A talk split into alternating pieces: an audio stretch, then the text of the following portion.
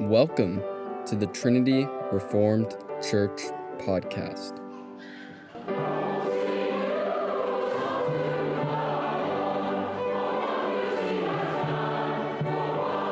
Sermon by Jason Cherry on January 9th, Lord's Day service.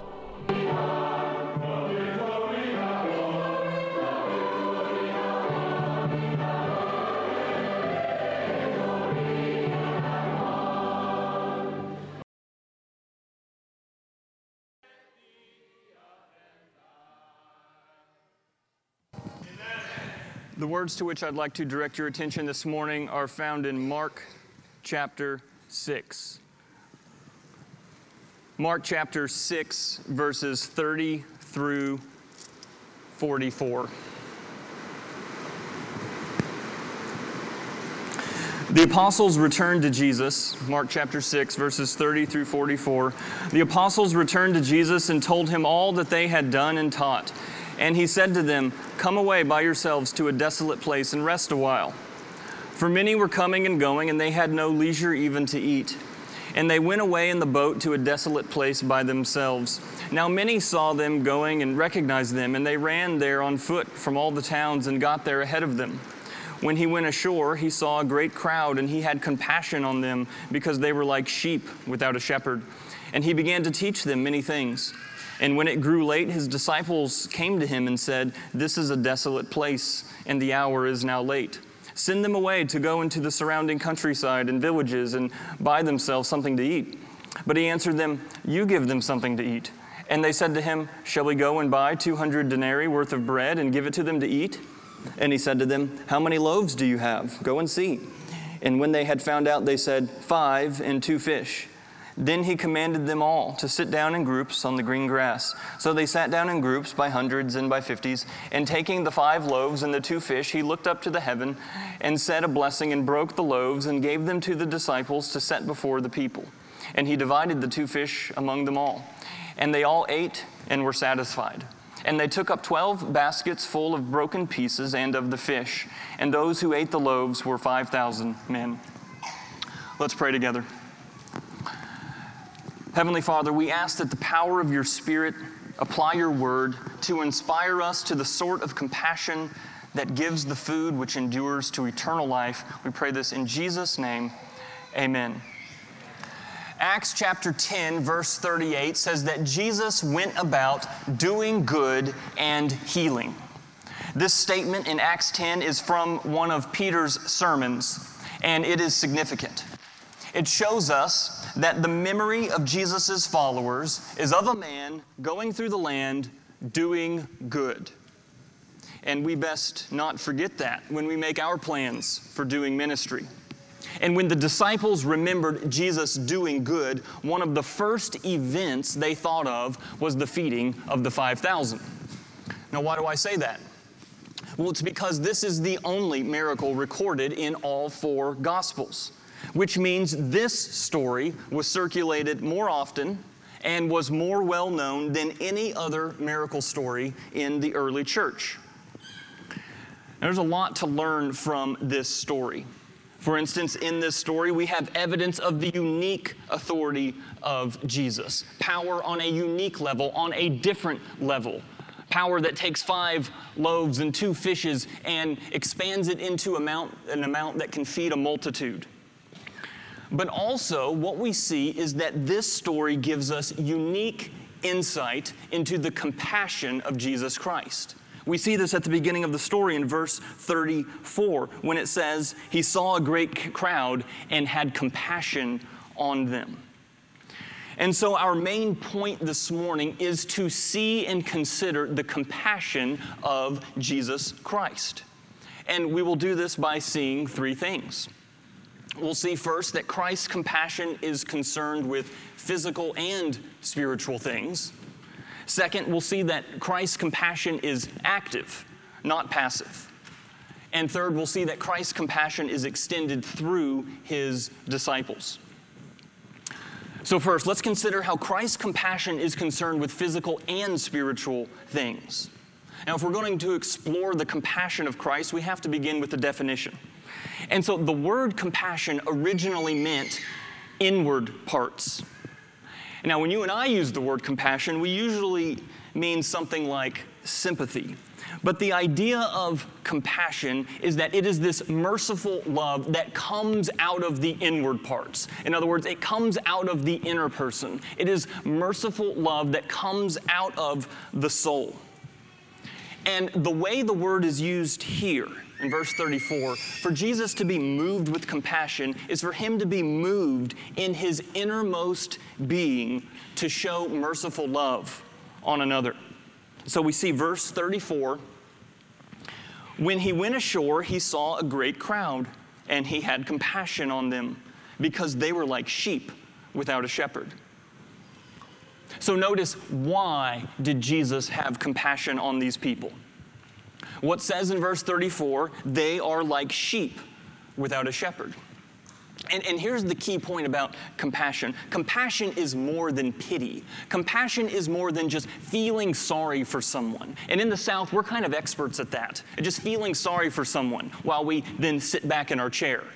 And so that's not what compassion is, and that's certainly not Christian compassion. Compassion is more than just pity. Compassion is not just feeling sorry for someone. Compassion is actual help. And notice that Jesus is moved to compassion in verse 34 not because they are hungry. Notice again, why is he moved to compassion? Because they are like sheep without a shepherd. That is, they are destitute of teachers. They have no guides except the blind scribes and Pharisees. They have man made traditions rather than spiritual food. And so thousands of immortal souls stand before our Lord ignorant, helpless, and on the high road to ruin. And Jesus is moved with compassion towards them. And notice, what did Jesus' compassion move him to do? Well, what then says in verse 34, he began to teach them many things. And in the parallel account of this story in Luke, in Luke chapter 9, verse 11, we're told that Jesus in particular teaches them about the kingdom of God. And that's interesting because this is a story about feeding 5,000 people. And when we remember this story, the thing we remember is that Jesus fed a multitude of people. And yet, verse 34 tells us that Jesus is moved to action not because he sees hungry people. He is moved to action because he sees sheep without a shepherd. He sees people with physical needs. But more than that, he sees people with spiritual needs because they are without a shepherd. And it's not that they lack enough priests to go around. No, they have many priests. The problem is that the religious leaders are not doing what they are meant to do. They are producing spiritually and physically hungry people, wrapped up in all sorts of religious red tape the people are spiritually starved as well as materially impoverished, and the shepherds don't seem to care. And so that's why it says, verse 34, Jesus is moved to compassion because they are sheep without a shepherd, and his solution is to begin teaching them. In other words, his solution is to offer them the bread of life. He offers the people bread that feeds the soul and bread that also, as we're going to see, satisfies the needs of the body. Now, on the one hand, giving Bible lessons to large crowds and sending them away hungry does too little. Starving people rarely hear the teaching because they're intent on physical survival. On the other hand, simply filling their bellies without also filling their souls with the kingdom of God does too little. See, the two go hand in hand. And so we read this story and we err when we think it's about fishes and loaves. But don't feel too bad. The disciples missed it too, and that's emphasized throughout Mark's gospel. For example, Mark chapter 6, verse 52 says, The disciples did not understand about the loaves. Then in Mark chapter 8, verses 16 and 17, it says, The disciples began discussing with one another the fact that they had no bread. And Jesus, aware of this, said to them, Why are you discussing the fact that you have no bread? Do you not yet perceive or understand? See, the disciples are slow to understand exactly what's going on in this story. What do they not understand about the feeding of the 5,000? Well, they don't understand the same thing we too often fail to understand. And that is that this story is teaching us that Jesus is the provider of spiritual provision as much as physical provision. And so the multiplication of the fishes and loaves is designed to reveal the identity of Jesus as the one who provides both. And so we're learning about the compassion of our Lord Jesus Christ. And the first thing we see is that Christ's compassion is concerned with physical and spiritual things.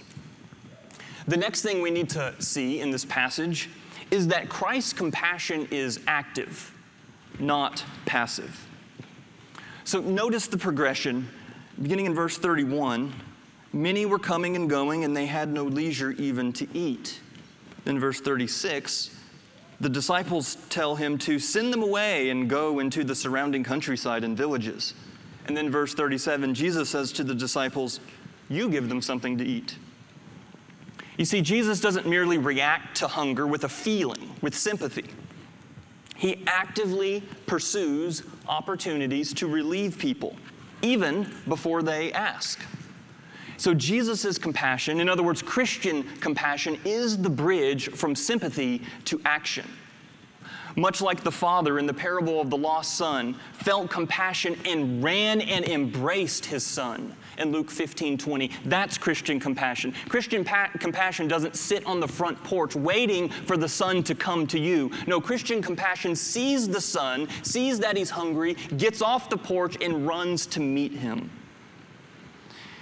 And so, we have not done our duty if all we've done is point out the problems in society, and lament them. Now, some make a career out of itemizing the world's problems. We see the talking heads on television and on the radio and on the podcasts. We hear them. And also in Christian circles, we have a lot of people who are making their living off of naming the world's problems. The church, however, is called into the world to do something about these problems. We have our feet firmly anchored in Christ so that we can stand in the firmness of the gospel and pull people out of their sin. In Matthew 19 19, Jesus says, Love your neighbor as yourself. And Jesus, here in the feeding of the 5,000, shows us what it looks like to take that command seriously. And how does he take this command seriously? How does Jesus love your neighbor as yourself? Well, Jesus assumes the role of host and offers them a meal. And so, what would it look like if we took Jesus' example of compassion? What would it look like if we were moved to compassion for those who were sheep without a shepherd? What would it look like if we loved those people and hosted them for a meal like Jesus has done? Verse 42 tells us they all ate and were satisfied. And something tells me this is talking about more than just fishes and loaves. And I wonder if we gave our neighbors the same combination of physical and spiritual food, if some of them would walk away from our home satisfied. Not just with the physical meal we gave them, but also with the spiritual meal that we had prepared for our guests. And I also wonder if there would be baskets full of fishes and loaves left, like we see in verse 43. And so, what we see in this passage is we're learning about the compassion of our Lord Jesus Christ. We see first that Christ's compassion is concerned with physical and spiritual things. We see second that Christ's compassion is active, not passive. And third, we need to see that Christ's compassion is extended through his disciples. You know, it's easy to read a passage like this and say, well, Jesus did these things, but I'm not Jesus. And you need to see that Jesus, in this passage, actively uses his disciples to show compassion on shepherdless people. So, verse 37, Jesus answered them, You give them something to eat. And then notice verse 39. He commanded them all to sit down in groups on the green grass. So they sat down in groups by hundreds and by fifties. And taking the five loaves and the two fish, he looked up to heaven, said a blessing, and broke the loaves and gave them to the disciples to set before the people. and he divided the two fish among them all. Notice how Jesus places responsibility to minister to the crowds on the disciples. And think about this. We saw earlier that the disciples don't even really understand what the feeding of the 5,000 is all about. Remember, we're told Mark 6:52, Mark chapter 8 that they are hardened, they can't perceive, they don't understand yet about what's going on here. They're mired in confusion about the loaves. They're ignorant about what Jesus is really accomplishing here, and yet Jesus still gives them a task. Jesus still shows them that there's a way for you to serve in the advancement of the kingdom of God. No doubt there's an example here for parents of young children. Your children can participate. They may not fully grasp what's going on. Your children, though, can participate, can bless the crowds when you host them. And so I wonder, I wonder as Jesus gives the disciples this responsibility, what would it look like if we also gave people responsibility? Not waiting for their full maturity, not waiting for them to pass the doctrine class, but we started to assign responsibilities in ministering of the gospel under our supervision. And we notice the task they give them. What is their task? Their task is to offer the hospitality of Jesus to others. The disciples thought it was impossible to feed the large crowd. Verse 35, they tell Jesus, This is a desolate place and the hour is late. Send them away to go into the surrounding countryside and villages and buy themselves something to eat. See, the disciples think it's impossible to feed this large crowd. But with Jesus, as the story goes on, they pull it off and they feed the crowd. And I want you to notice how do they pull it off in, in terms of the disciples' role in particular? How do they pull it off? Well, they pull it off by simple obedience to Jesus' command. The disciples, under Jesus' command, are able to distribute the bread of life to the people. And oh, how I wish the church would learn this lesson. We make ministry far too complicated far too complicated. If we want to minister to the shepherdless sheep, if we want to spiritually feed the 5,000, we don't need bells and whistles. We don't need pop psychology. We don't need to water down our message. We need to begin with simple obedience to what Jesus has told us. And that doesn't require our full comprehension before we obey. The disciples do not fully comprehend, and yet they do obey, and Jesus, in their simple obedience, uses them in this story. And so, we're learning something about the compassion of Christ. And it's not just the compassion of Christ, we're learning something about Christian compassion. And so, having considered some things about Christian compassion, let's now consider a few implications about Christian compassion. So, implication number one compassion is careful to not misdirect anger to the wrong people.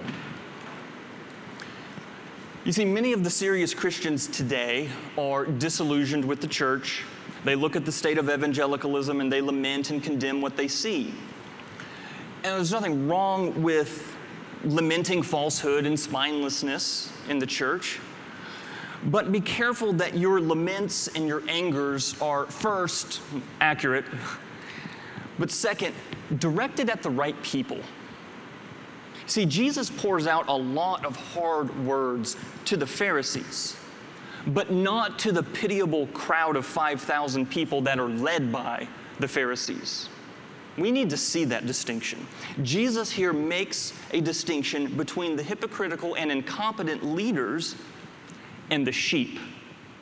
And we would be wise to make the same distinction, especially when our frustration with the modern evangelical church shows itself. And we have to remember sheep are sheep. Sheep only eat what is put before them.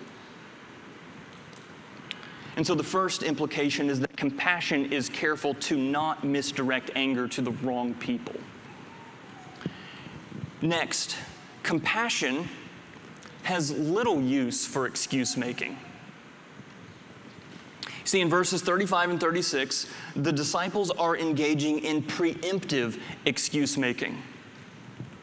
They know feeding 5,000 people is a lot of work when you begin with five loaves and two fishes. And so they try to head Jesus off by suggesting everyone should just be on their own for dinner.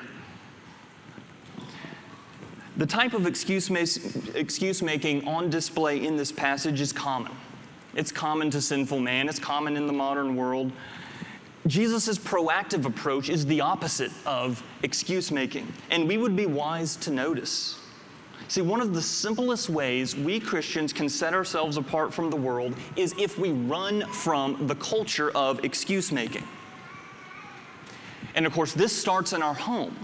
We don't want to build a culture of excuse making in our home. And so you have to understand why do people make excuses? Well, the first reason is the obvious one it's just laziness, and that kind of explains itself. But the second reason people make excuses is from a fear of failure. And one of the things which always threatens pride is any kind of failure. And so the way insecure people deal with this is through making excuses. For example, if you're concerned you might lose that pickup game of basketball, you might not try very hard. And then when the game's over, you can just say, doesn't matter, I wasn't even trying. That's how we operate when we're making excuses. We're fearing failure. In contrast, a refusal to make excuses is right at the heart of biblical maturity. And we, as parents, need to be sure to train our children to not be excuse makers. The disciples here try to make excuses, and Jesus does not stand for it. The most common way parents create another generation of excuse making is by modeling it. That is, they make excuses for themselves and they even make excuses for their own children. And the children see this and they learn. And when the time comes, they start making excuses too. And in contrast to this common problem, our goal should be to raise up leaders, and leadership flows to those who take responsibility rather than those who excuse it. And so, if we train our kids to shift responsibility elsewhere, we're really just training them to be a leader, or training them to flee leadership, I should say.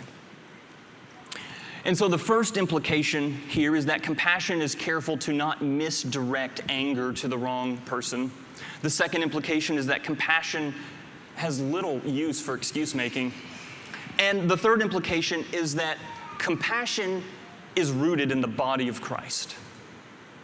You see, there is an explicit, I would say, uh, maybe it's not explicit, but there is a Lord's Supper connection to this story. In particular, this is a story found in all four Gospels, and the way this story is situated in the Gospel of John. It's in John chapter 6, the first 15 or so verses, and then after that's when Jesus launches into his, his discourse about how he is the bread of life. And so, what John is doing in the Gospel of John is he is intentionally situating this story next to an understanding that Jesus is the bread of life. He's connecting it to the Lord's Supper. And then, even in Mark's gospel, there is something of a connection here, even though it's subtle. Because in Mark's gospel, in Mark chapter 14, is where we have the passage of the Last Supper.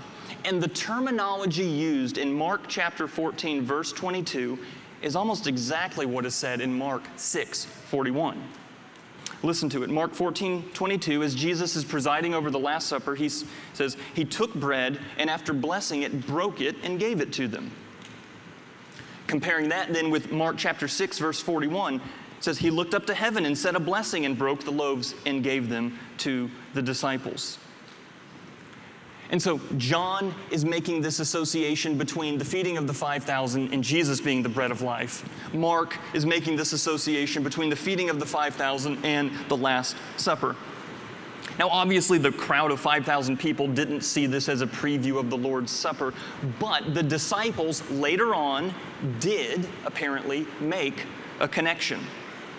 And so we would be remiss if we didn't emphasize, as does the Apostle John with his placement of the story that Jesus is the bread of life. And whoever goes to him shall not hunger, and whoever believes in him shall not thirst.